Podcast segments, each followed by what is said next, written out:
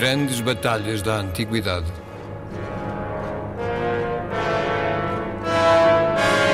Um programa de Paulo Nazaré Santos.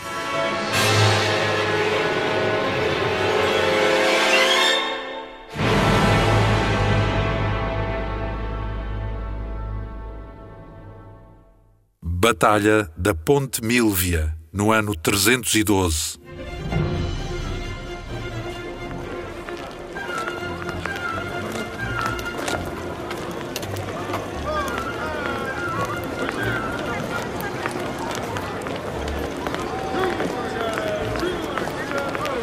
Vocês acham melhor?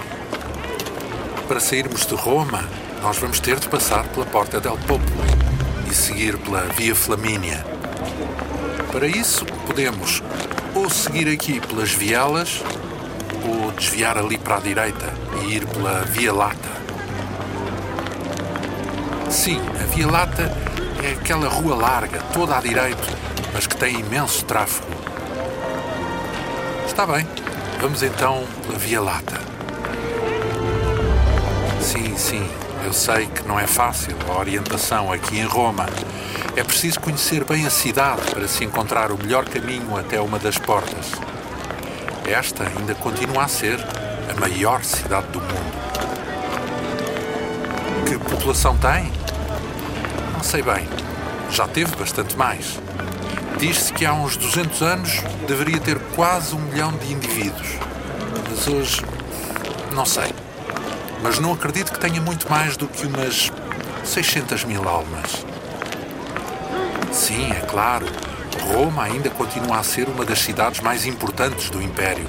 Mas desde que o poder foi repartido pela tetrarquia, a sua importância veio a diminuir. Cidades como Milão, Trieste ou Nicomédia ganharam cada vez mais protagonismo por serem as residências dos imperadores. Sim, Roma é maior, continua a ter mais população e, no fundo, é o grande símbolo do Império. Mas tem vindo a perder muito da sua importância política.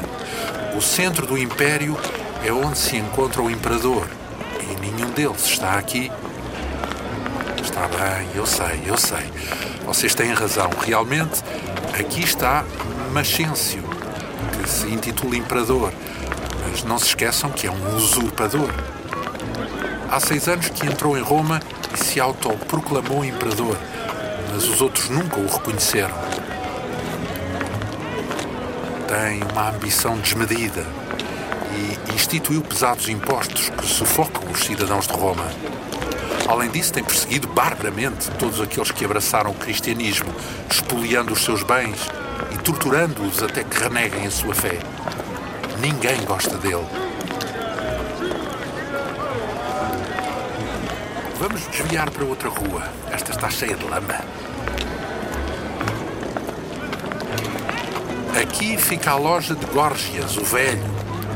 E ali ao lado é o prostíbulo de Manúcio. Vocês não conhecem? É aquele sírio que enriqueceu com o negócio e já tem vários espalhados pela cidade. Ah, vocês estão a espreitar, seus malandros. Daqui só se vêem as mesas da entrada, mas há muitas meninas lá para dentro.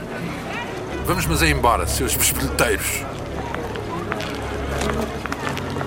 Ali na esquina é a venda de azeite de criso.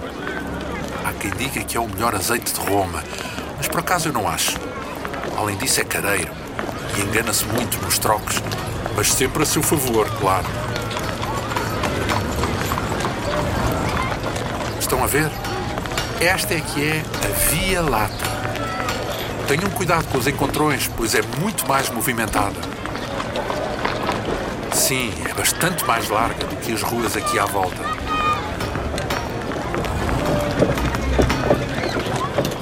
Cheguem-se para a berma. Olhem essa carroça que vem aí. Traz vários pinheiros enormes a que nem cortaram os ramos.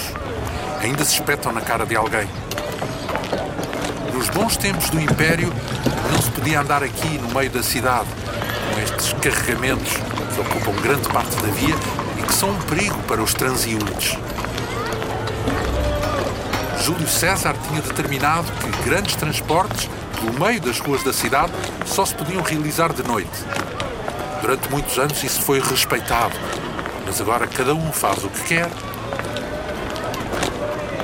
Olhem ali ao fundo.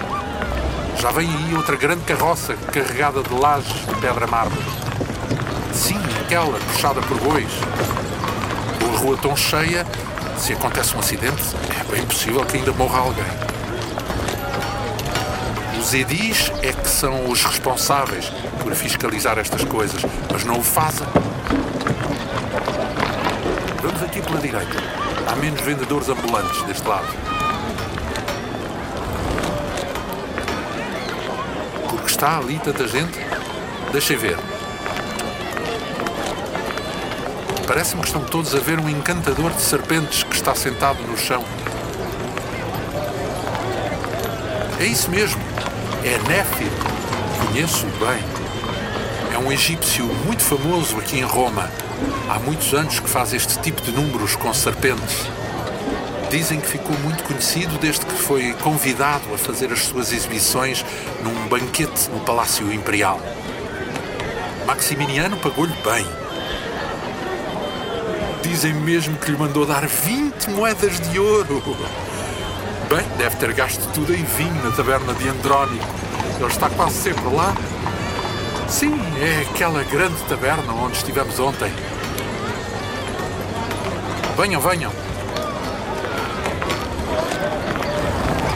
Se ele não tem medo de ser mordido pelas cobras. oh, meus caros, vocês pensam que ele é louco?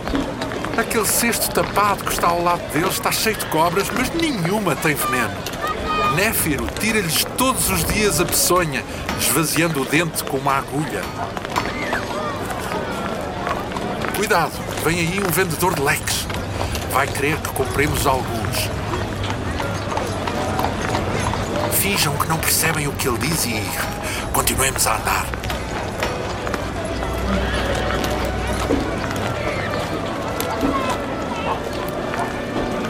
É preciso saber andar aqui nas ruas de Roma.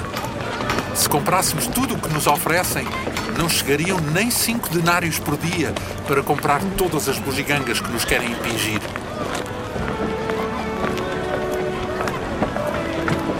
São bonitos os leques?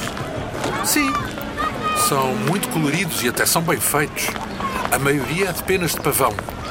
As matronas romanas usam-nos muito para se refrescarem. Às vezes até nem é tanto pelo calor, mas até mais para afastar as moscas.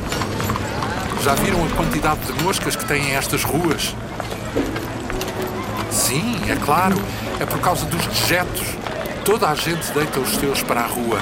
Há zonas da cidade onde o fedor uf, é nauseabundo.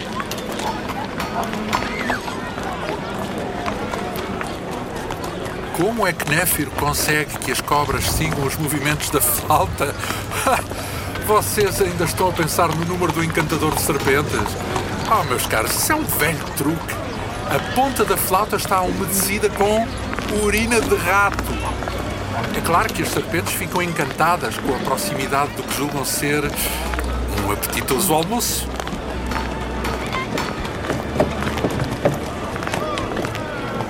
Olha, Aquele é um barbeiro. Vai fazer a barba a todos estes romanos que estão parados ali à volta. Estão à espera que chegue a sua vez. Muitos deles também arranjam o cabelo. Sim, sim, é muito comum os romanos imitarem o corte e o tipo de penteado usado pelo imperador. Cuidado com esses caixotes. Como vocês têm visto, as matronas romanas usam aqueles penteados altos e enfeitados e mesmo os homens cuidam bastante dos cabelos, chegando mesmo a frisá-los ou a fazer caracóis. Sim, a maioria dos barbeiros atende aqui na rua, mas o corte nunca fica muito bem. É feito à pressa, com tesouras de ferro cujas lâminas não estão bem afiadas e não têm argolas de preensão na base. Isto faz com que o cabelo fique muitas vezes às escadinhas. Nas epístolas de Horácio, os coitados que usam estes cortes mal feitos são sujeitos à sua troça. Sicuratus inequali tonsore capillos. É por isso que alguns imperadores preferiram o frisado marcando a moda capilar masculina. Se vocês se recordarem das efígies de alguns imperadores, como Adriano, Antonino Pio ou mesmo Lúcio Vero, veem que eles exibiam uma grande cabeleira que era encaracolada de forma artificial. Isto é feito com um calamistro, que é uma vara de ferro que o tonsor aquece na cinza quente que está dentro de uma bainha de metal, enrolando de seguida os cabelos a frisar à sua volta.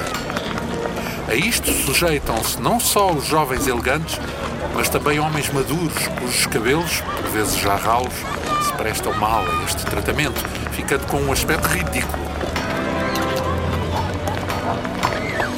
Para aqui. Cuidado com essa poça. Estou até a lembrar-me do poeta marcial que zomba de um tal Marino por este usar um absurdo penteado frisado. Deixem-me ver se ainda me lembro. Vemos-te juntar à direita e à esquerda os poucos cabelos que tens e cobrir o crânio reluzente com os caracóis das tuas têmporas. Mas eis que, agitados pelo vento, eles vêm enquadrar o teu rosto desguarnecido com enormes volutas que se derramam de ambos os lados. Confessa, Marino, a tua idade com mais franqueza e mostra-te como és. Não há nada mais feio no mundo do que um calvo frisado.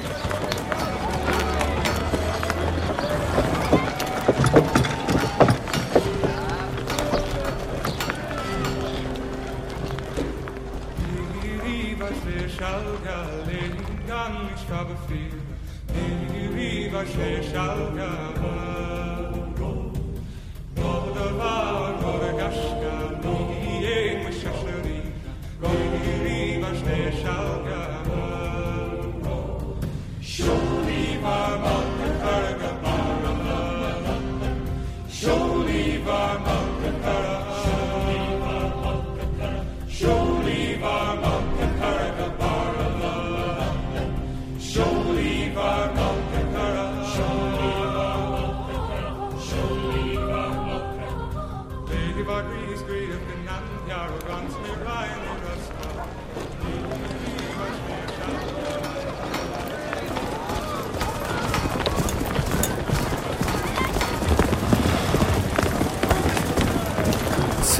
claro.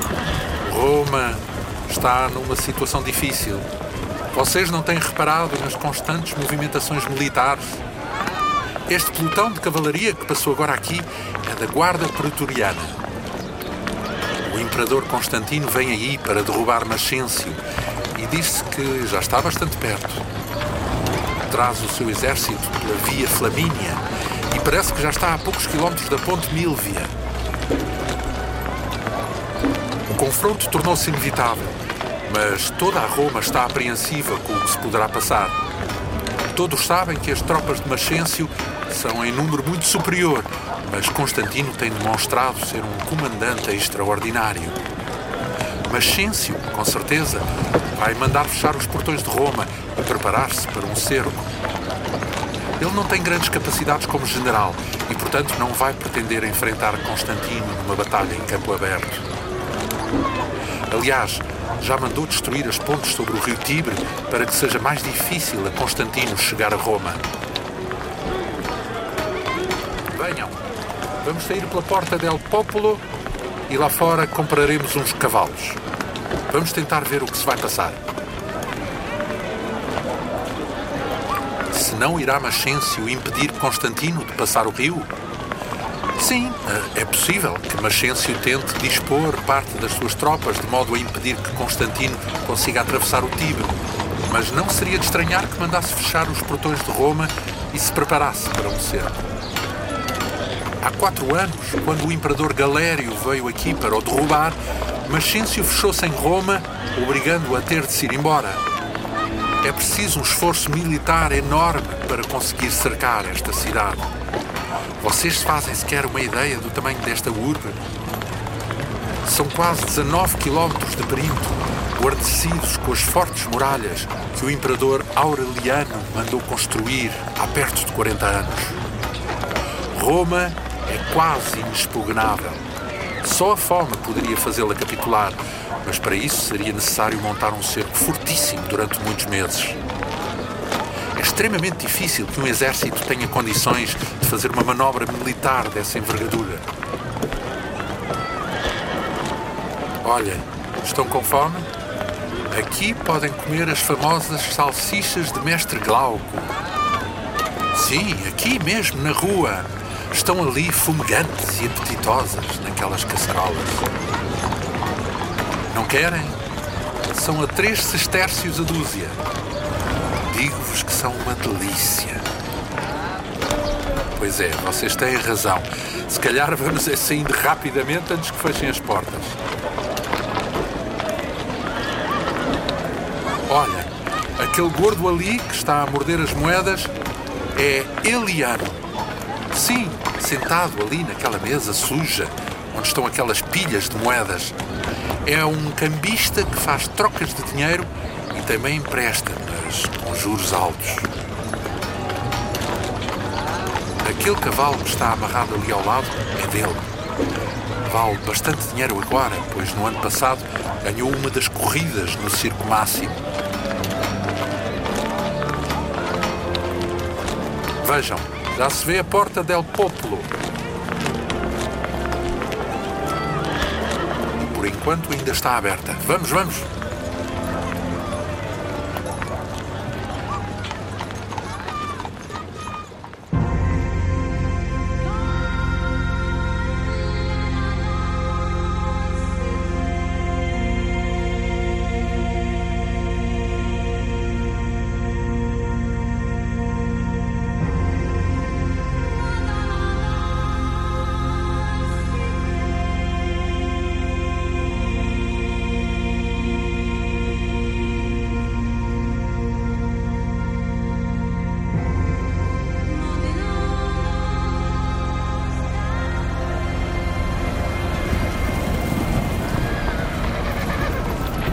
Estão a dizer que Constantino já está muito perto da Ponte Milvia.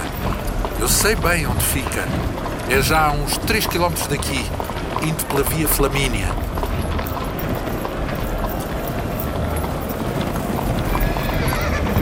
Mas dizia-se em Roma que todas as pontes sobre o Tibre já estão destruídas. É espantoso como Maxêncio ainda não mandou fechar as portas de Roma. O que estará a acontecer sei bem, mas tudo isto é muito estranho. A governação do Império é agora uma grande confusão. O problema é que há vários imperadores a reclamar o poder e a afirmar que são os legítimos, considerando os outros como usurpadores, claro. Como pode haver vários imperadores? O que se passou, meus caros, é que há uns 27 anos o imperador Diocleciano achando que as tarefas da governação eram demasiado exigentes para um só imperador, decidiu partilhar o poder. Porquê? Porque o Império tinha passado um longo período de anarquia política em que durante quase 50 anos se sucederam generais que usurpavam o poder e se autoproclamavam imperadores. Isto veio a acontecer com bastante frequência nas mais variadas regiões do Império vindo a força da sua autoproclamação do apoio que tinham das legiões que estavam sob o seu comando. Tal ocasionou violentas guerras com os outros comandantes, que também se intitulavam imperadores. Entre 235 d.C. até ao ano de 284, o caos instalou-se, com os romanos a enfrentar-se em terríveis guerras civis.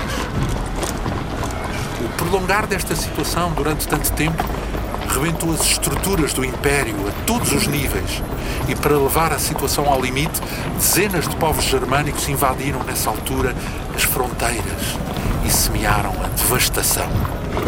A crise foi tão grave durante todos esses anos que ninguém tinha já esperança que houvesse modo do Império poder vir a recuperar a sua antiga glória e a renascer daquele caos político e militar.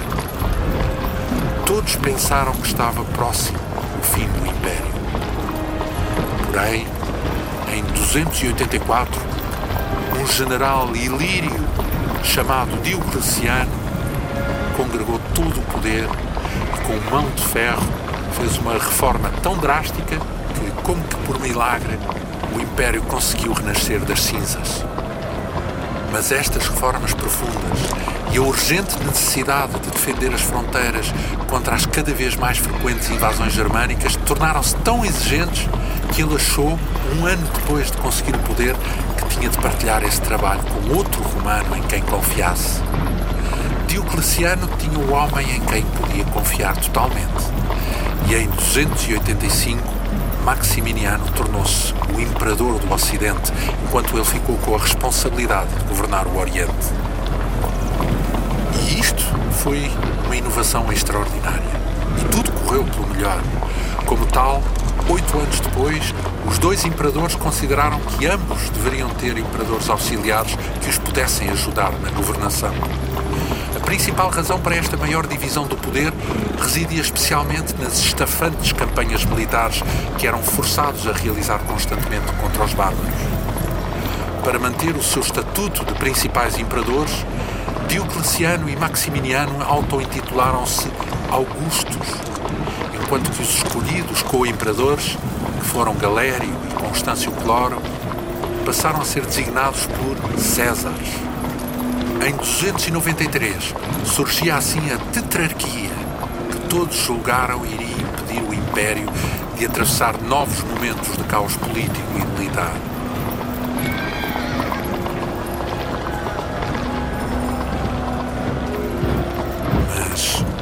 Repararam que há muitas tropas de Maxêncio aqui, na Via Flamínio? Vamos parar e tentar perceber o que se está a passar. Maxêncio não só não ordenou o fecho das portas de Roma, como está a fazer sair o seu exército em direção à Ponte Milvia. Qual será a sua intenção se as pontes sobre o rio Tibre já estão destruídas?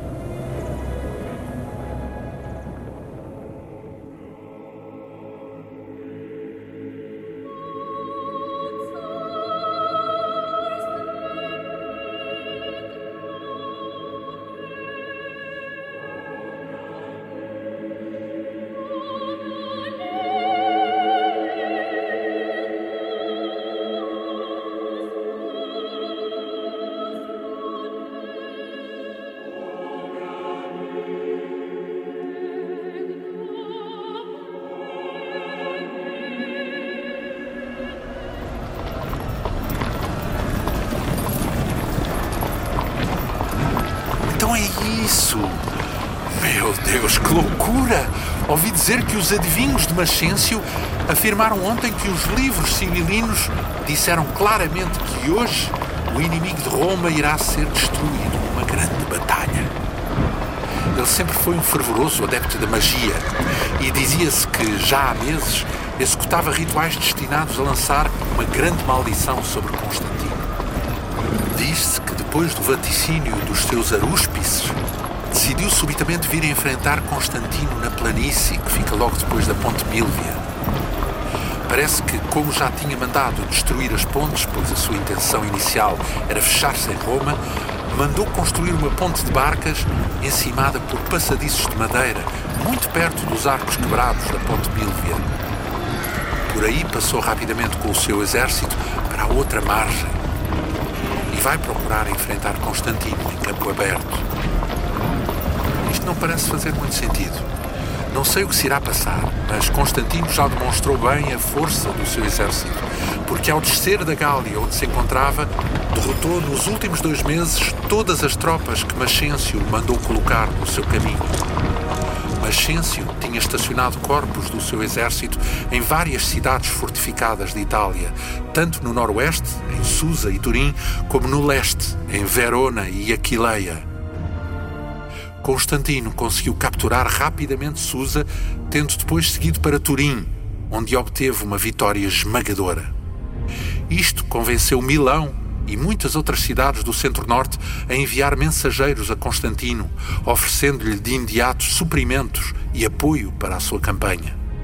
Foi recebido calorosamente em Milão, permitindo que o seu exército aí descansasse durante o verão. Maxêncio tinha imprudentemente deixado as vastas regiões entre o rio Pó e Roma bastante indefesas. Veneza e as cidades da Etrúria e da Úmbria proclamaram também a causa de Constantino e comprometeram-se a auxiliá-lo na sua campanha até Roma. Parece que a extraordinária velocidade com que Constantino moveu as suas forças para o sul só era comparável à que tinha sido conseguida por Cipião ou Júlio César nas suas campanhas. Constantino terá então sentido uma grande preocupação quando cruzou as montanhas dos Apeninos e se aproximou de Roma.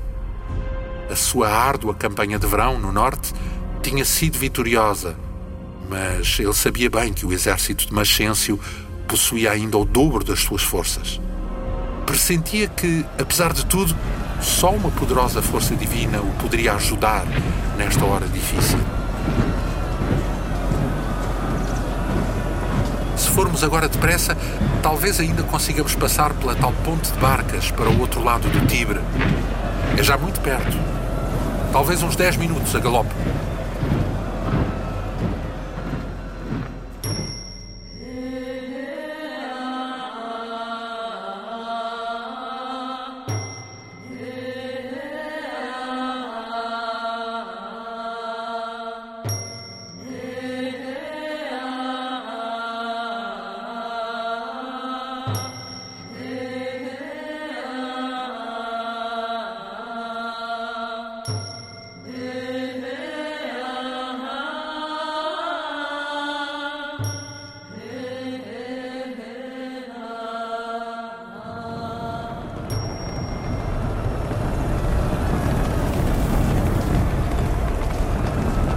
Apesar das perguntas do centurião que controla a circulação na ponte de barcas, ainda conseguimos passar com a desculpa de que estamos alistados nas tropas auxiliares de Maxêncio.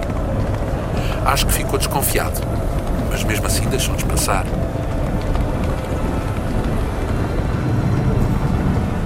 Olhem para todas estas movimentações de tropas. O exército de Maxêncio tem uma dimensão impressionante. E ainda para mais, conta com a tropa de elite da Guarda Pretoriana. Sim, sim, parte deles estão ali, estão a ver? São aqueles com aquelas lourigas douradas e com os capacetes mais engalanados. O que são lourigas? São as coraças típicas dos legionários romanos. Existem de vários tipos, mas as que eles usam são as melhores e designam-se por lorigas segmentatas são uma excelente proteção corporal, formada por 26 placas de ferro sobrepostas em escama, que protegem o abdômen, o tórax, as costas e até mesmo os ombros. São justapostas e ligadas por correias de couro pelo interior, para que estas não sejam cortadas pelos golpes do adversário. São muito eficazes porque permitem uma grande mobilidade aos legionários e fornecem uma proteção como se fosse uma única placa de ferro. Aliás, todo o equipamento militar romano é extremamente eficaz. Mesmo os gládios, que são aquelas espadas curtas, são demolidoras em combate. São de aço e estão sempre extremamente bem afiadas, conseguindo manter o seu gume durante muito tempo, apesar de executarem violentos golpes técnica com que são utilizadas consiste na tentativa de apunhalar o adversário. Embora os gládios tenham dois gumes, os romanos compreenderam há muito que os golpes em profundidade são muito mais letais do que os conseguidos por movimentos de corte, que frequentemente só provocam ferimentos. Como são espadas curtas, são muito leves, nunca pesando mais do que um quilo, permitindo bons ângulos para estocar o adversário em profundidade disso, enquanto os seus oponentes que se encontram munidos de espadas maiores fazem apenas um movimento de ataque, os legionários conseguem executar vários. Sabem que vos digo? Cada vez estou mais convencido de que estes golpes de apunhalamento em profundidade são um dos grandes segredos da tremenda eficácia do exército romano. Uma lâmina que penetre alguns centímetros no corpo do adversário provoca uma hemorragia tal que este perde rapidamente todas as capacidades de se manter em combate. É terrível ver os seus efeitos. Os legionários romanos procuram sempre visar o adversário no baixo ventre, no pescoço ou na cara, que são os locais onde este está habitualmente menos protegido. Os soldados romanos possuem escudos enormes que praticamente lhes garantem a proteção de todo o corpo, só necessitando de, com uma das suas rápidas estocadas, atingirem alguma das partes vitais do seu adversário. O treino constante, a sua disciplina em combate e a utilização deste equipamento torna-os verdadeiras máquinas de matar. Muitos deles estão tão seguros que encaram até o terrível momento do confronto com tal descontração que lutar é como apenas realizar uma tarefa cotidiana. Mas aqui vão ser romanos contra romanos. Ambos os exércitos têm o mesmo tipo de equipamento e não. Mas reparem, lá em cima, no fundo da Via Flamínia, são já cavaleiros do exército de Constantino. Já se vêm daqui. Vêm a aproximar-se. Aquela já é a vanguarda da sua cavalaria. Parece que vem com uma postura muito determinada. Dir-se-ia mesmo que estão a tomar uma atitude de desafio pela forma como se mostram. A coluna de marcha deve estar já a pouca distância, mas ainda vão ter de formar a sua ordem de batalha para enfrentar o exército de Maxêncio. Olhem! Ele também já está ali. Os postos avançados já o deviam ter informado da aproximação de Constantino. É melhor irmos para ali. Vamos para junto daquelas árvores à direita. Ali ficamos mais protegidos.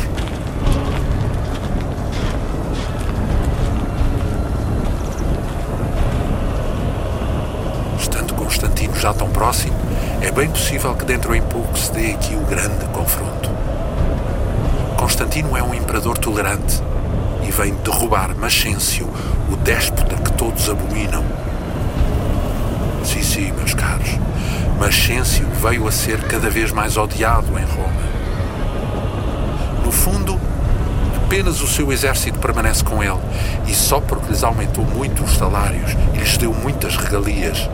Mas o povo abomina-o sobrecarregou-os com impostos e persegue os cristãos de forma implacável.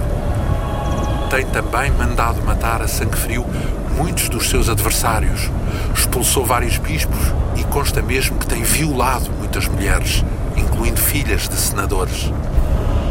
Quando mandou organizar agora os jogos para comemorar o seu sexto ano no poder, o povo vaiou-o em pleno Coliseu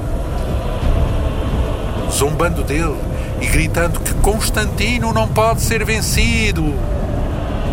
Foi por começar a temer que o revoltado povo de Roma pudesse, durante um cerco, abrir as portas ao exército de Constantino que Maxêncio se decidiu a vir enfrentá-lo nesta planície.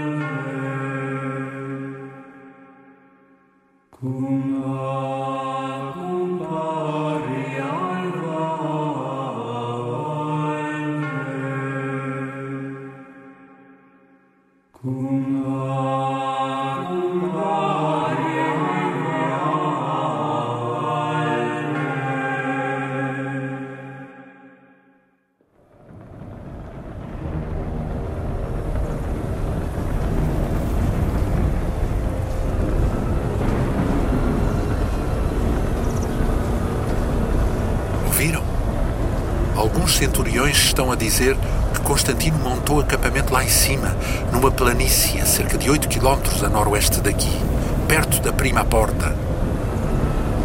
Estava a contar-vos que as convulsões políticas no Império têm sido muitas nestes últimos anos. Como já vos disse, Diocleciano e o seu co-imperador Maximiniano elegeram dois Césares para os ajudarem nas tarefas da governação e adotaram-nos como filhos. A grande vantagem era, desde logo, que a sucessão ficava assim assegurada por homens capazes e eleitos de forma legítima, evitando que se caísse outra vez na anarquia política. Diocleciano, como Augusto, adotou Galério e ambos ficaram responsáveis por governar a parte oriental do Império, enquanto Maximiniano adotou Constâncio Cloro, tornando-se ambos responsáveis pela sua parte ocidental. Durante vários anos, pareceu a todos que o sistema tetrárquico garantia a estabilidade do Império e permitia suprir as constantes necessidades militares que as invasões dos povos germânicos impunham. Tudo parecia correr pelo melhor quando Diocleciano, o principal imperador e a quem os outros se sentiam subordinados, pois fora ele que dividira o poder, decidiu abdicar. Assim, em 305, Diocleciano abandona a governação e pede a Maximiniano que faça o mesmo. Embora contrariado, Maximiniano também abdica, mas isto implicou que ambos os Césares subissem imediatamente à categoria de Augustos e que tivessem de escolher dois homens para ocuparem os cargos que deixavam vagos. Na parte oriental, Galério assumiu automaticamente o cargo de Augusto e tudo se passou como previsto, tendo sido escolhido Severo II como César. Acontece que o novo Augusto do Ocidente, Constâncio Cloro, decidiu que passaria o cetro de César ao seu próprio filho, que é este Constantino. Constâncio Cloro considerava que era a escolha acertada.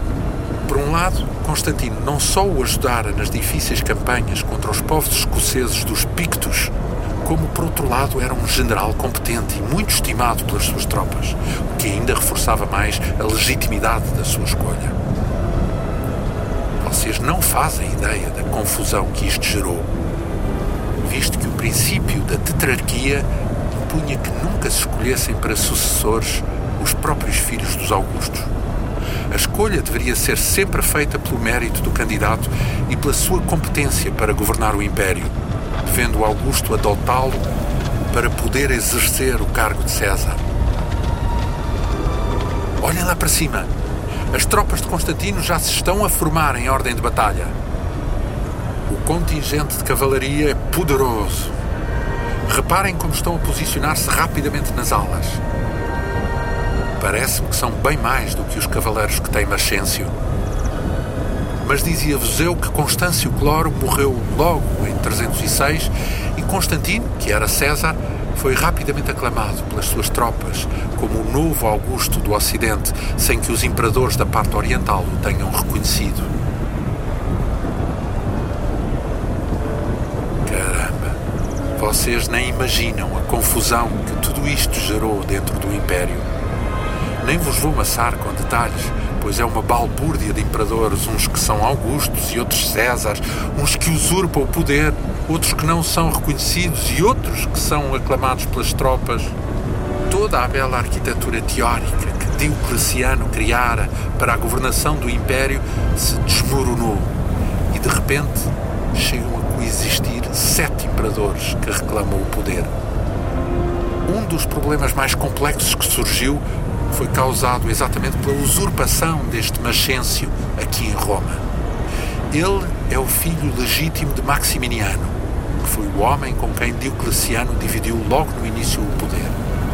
Maximiniano, quando foi coagido a abdicar do seu estatuto de Augusto do Ocidente, tendo que respeitar a regra de apenas poder passar o cargo de César para um escolhido que não fosse seu filho, aceitou Severo II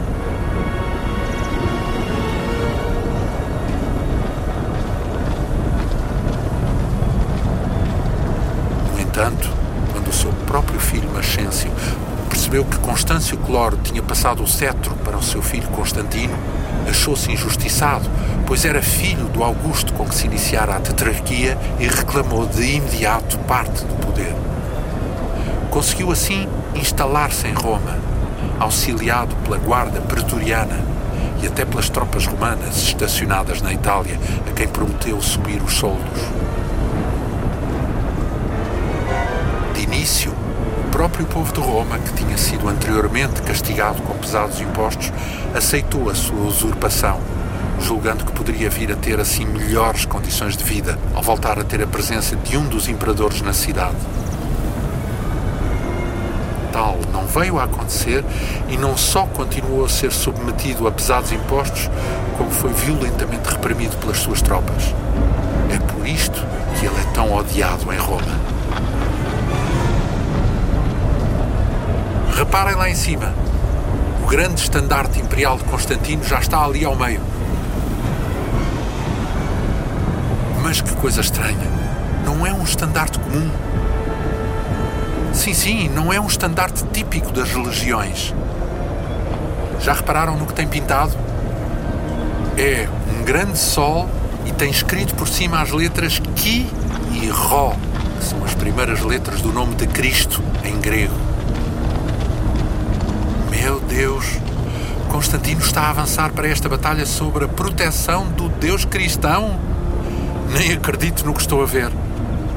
As suas tropas estão a avançar decididas contra Maxêncio.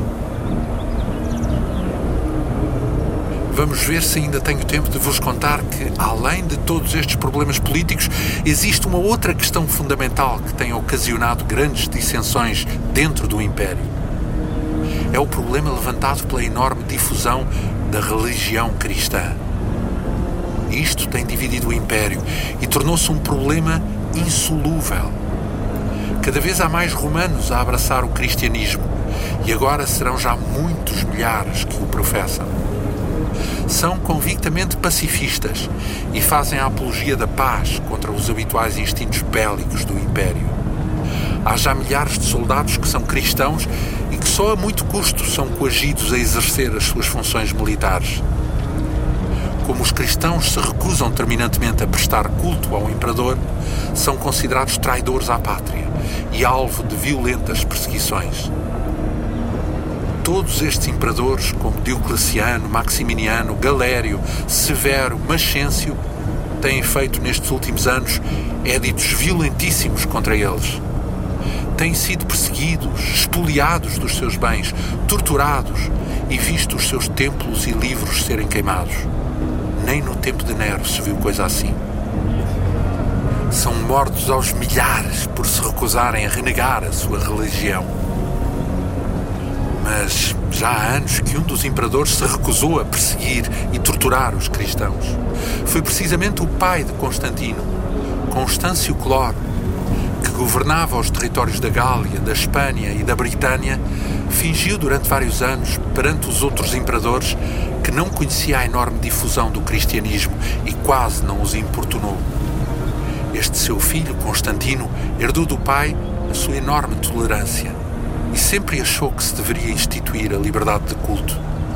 Ele fez várias viagens de inspeção através das suas províncias, ordenando grandes projetos de reconstrução e promovendo a tolerância religiosa. Escusado será dizer que quer o pai, quer o filho são estimados por todo o povo. Nunca castigaram os seus cidadãos com pesados impostos, sendo assim respeitados pelos pagãos, mas ainda mais pelos próprios cristãos, por não serem perseguidos nos seus territórios. Diz-se inclusive que Constantino tem ouvido muitos dos pregadores cristãos e que discute com eles questões teológicas sobre a essência de Deus e sobre os escritos que eles consideram sagrados. Há quem diga que ele terá mesmo abraçado secretamente o cristianismo, mas até agora não o tem demonstrado publicamente. Parece que só agora o está a fazer.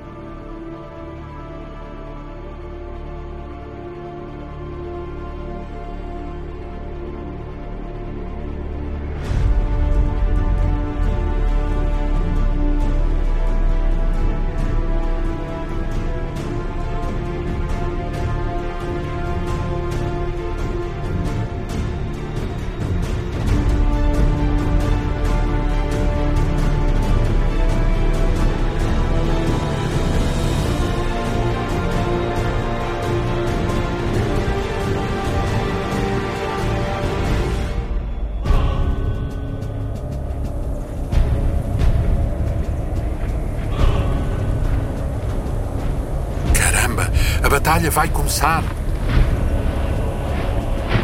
Como vocês estão a ver, o exército de Maxêncio está desdobrado em várias filas, de frente para a planície, ficando com o rio na sua retaguarda. Isto é muito perigoso do ponto de vista tático. Se ele se vir obrigado a recuar, não tem condições de manobrar. Constantino está a dispor as suas tropas com a mesma extensão das linhas de Maxêncio exército de Constantino, na Gália, é também muito grande, mas não o pôde mobilizar na totalidade para esta campanha. Viu-se obrigado a trazer apenas estes efetivos, pois era necessário manter a defesa da fronteira do Reno, que tem sido constantemente assediada por invasões dos povos germânicos. Assim, Constantino trouxe cerca de uns 40 mil homens, mas todos eles estão fortemente motivados e confiam plenamente nas suas capacidades de comando. Vejam, deu agora a ordem de ataque. As suas cavalarias estão a avançar a galope contra as de Maxêncio. Caramba, vai ser um embate brutal. Aí está, a infantaria de Maxêncio atira agora os seus dardos. É uma visão assustadora ver estes milhares de projéteis pelo ar em simultâneo. Mas a cavalaria de Constantino nem parece ter sofrido com este ataque. Poucos terão sido atingidos. Sim, há cavalos que caíram. Os cavalos são muitas vezes feridos por estes massivos ataques dos dardos. Mas apesar de tudo, percebe-se que o exército de Constantino está com uma atitude muito mais determinada. A sua cavalaria é bem maior do que a de Maxêncio e esta planície, quase sem acidentes, vai favorecer as suas investidas. Reparem como as tropas montadas se deslocam depressa. Mas agora reparem, a primeira linha de cavaleiros de Constantino está munida de grandes mocas com picos de ferro. Caramba! É brutal!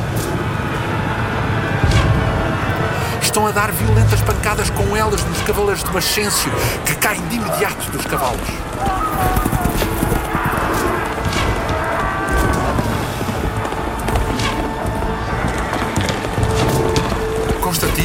Ali? Onde? Ainda não o vejo.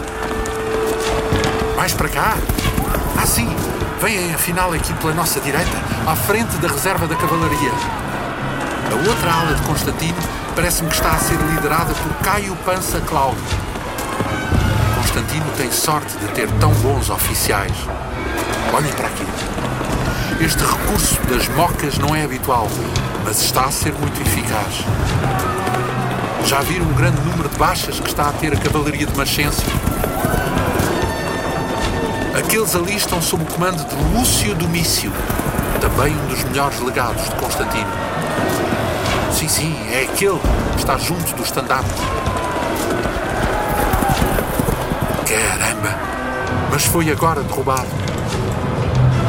Foi certamente alguma seta atirada pelas tropas auxiliares de Maxêncio. Agora começou a luta, ao centro, na infantaria pesada. É terrível ver romanos a lutar assim contra outros romanos. A luta é muito encarniçada, pois são soldados de perfil equivalente. Vejam aqui à nossa direita a brutalidade com que são derrubados dos cavalos.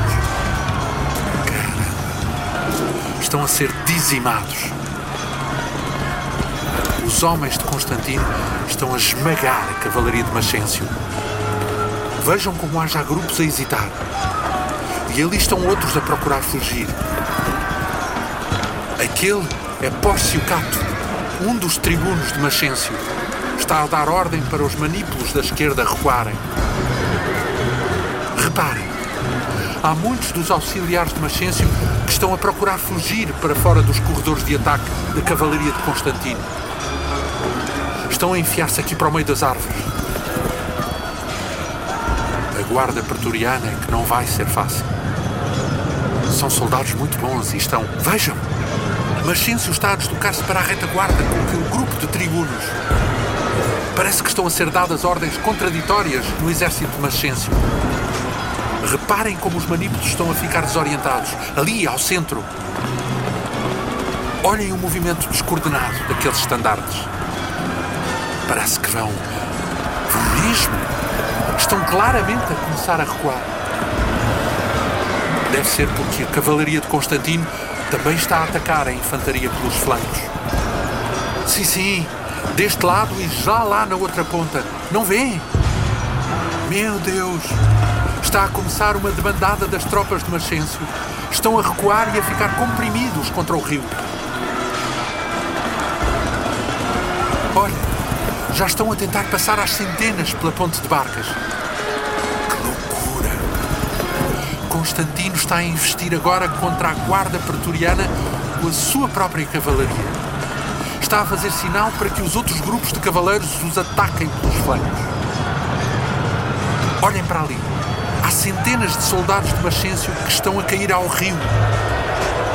Estão até cavaleiros a tentar passar a ponte de barcas a cavalo. Confusão! Maxêncio também já vai ali com Júlio Cúrcio e os outros tribunos. Sim, vai a fugir pela ponte de barcas. Constantino conseguiu desfazer a formação da guarda pretoriana, que agora já não tem condições de resistir aos ataques da sua cavalaria. Vejam, também estão a correr em direção ao Tibre e à congestionada ponte de barcas.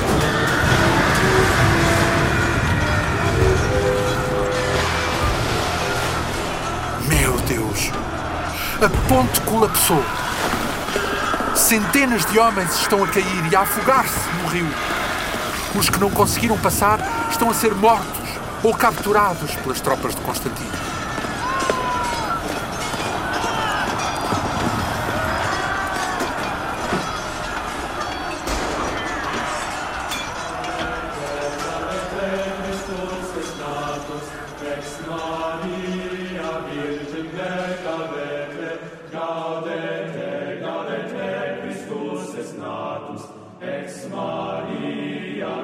Ius in degadete. Tempus ares gratiae, hoc adaptabamus, cardinale dicie, te votere damus. Gaudete.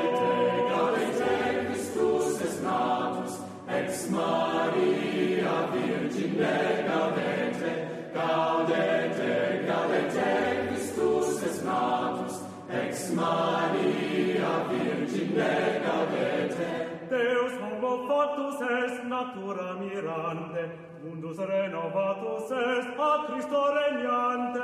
Gaudete, gaudete, Christus est natus, ex Maria Virgine gaudete, gaudete, gaudete, Christus est natus, ex Maria Virgine gaudete. Depois da luz do alvorecer se ter derramado sobre as ruas de Roma, a cidade acordou com a inebriante certeza de que a partir de então o império iria ser diferente. Como fizera sempre parte das tradições de Roma, o comandante vitorioso e as suas tropas entraram na cidade num grande cortejo triunfal. Mas Constantino não subiu ao Capitólio para agradecer a Júpiter a sua grande vitória.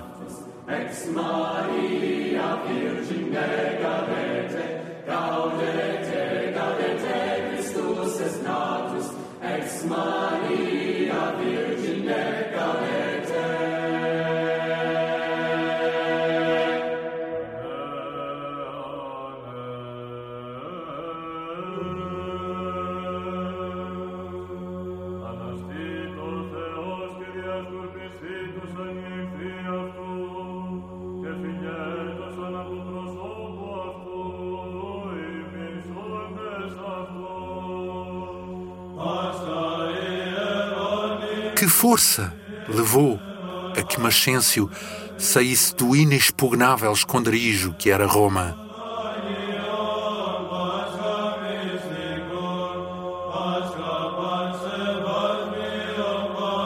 Qual teria sido a vontade que empurrou Maxêncio e o fez enfrentar Constantino em batalha?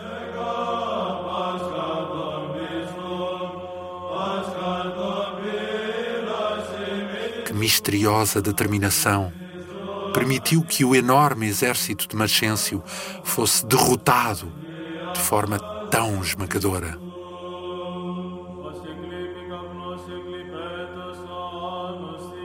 Que propósito inexplicável teria feito com que alguns soldados espetassem a cabeça de Maxêncio numa lança e a exibissem pelas ruas de Roma?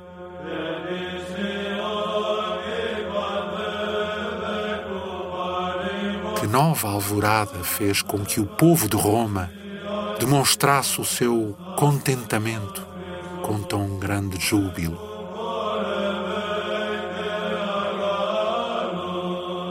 Que crença íntima impediu Constantino de subir ao Capitólio para agradecer a sua vitória a Júpiter.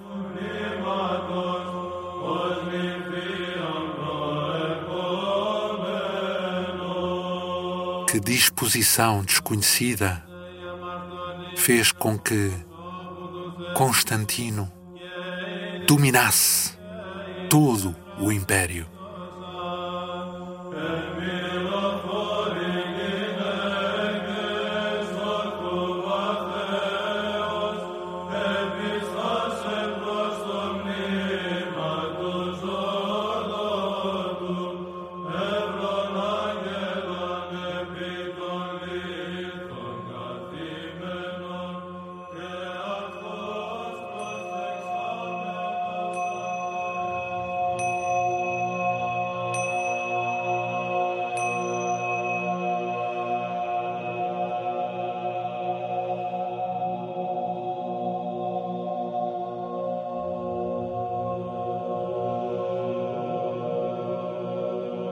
Oiçam!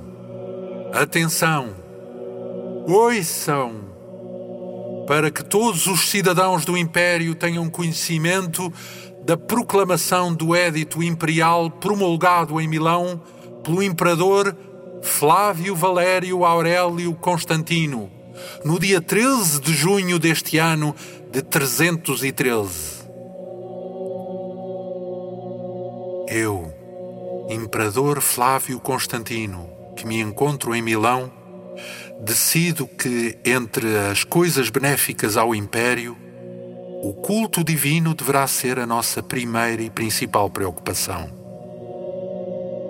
Pareceu-me justo que todos, incluindo os cristãos, gozem da liberdade de seguir os cultos e a religião de sua eleição. Deste modo, far-se-á com que qualquer divindade que no céu more me seja propícia, bem como a todos os meus súbditos. Decreto, portanto, que não obstante a existência de anteriores leis contra a religião dos cristãos, os que a professarem sejam a partir de agora autorizados a abraçá-la sem qualquer estorvo ou empecilho, e que ninguém os impeça ou moleste por demonstrarem a sua fé. Ordeno que também todas as demais religiões tenham a garantia à livre prática de seus cultos, pois está de acordo com a paz vigente que se assegura a cada cidadão uma total liberdade de culto segundo a sua consciência. Quanto aos lugares dos cultos cristãos, é-me grato ordenar, pelo édito presente, que todos os que tenham anteriormente comprado esses locais os restituam agora aos cristãos, sem qualquer pretensão a serem ressarcidos. Também as igrejas que foram recebidas como donativo e todos os bens que anteriormente pertenciam aos cristãos deverão ser também imediatamente devolvidos. Ordeno que se use da máxima diligência no cumprimento destas disposições a favor dos cristãos e que se obedeça a esta lei com presteza para se possibilitar a realização da nossa vontade de instaurar a tranquilidade pública. Estou determinado a que possamos assim continuar no favor divino, já experimentado em vários empreendimentos importantes e otorgar-nos o sucesso para a garantia do nosso bem comum.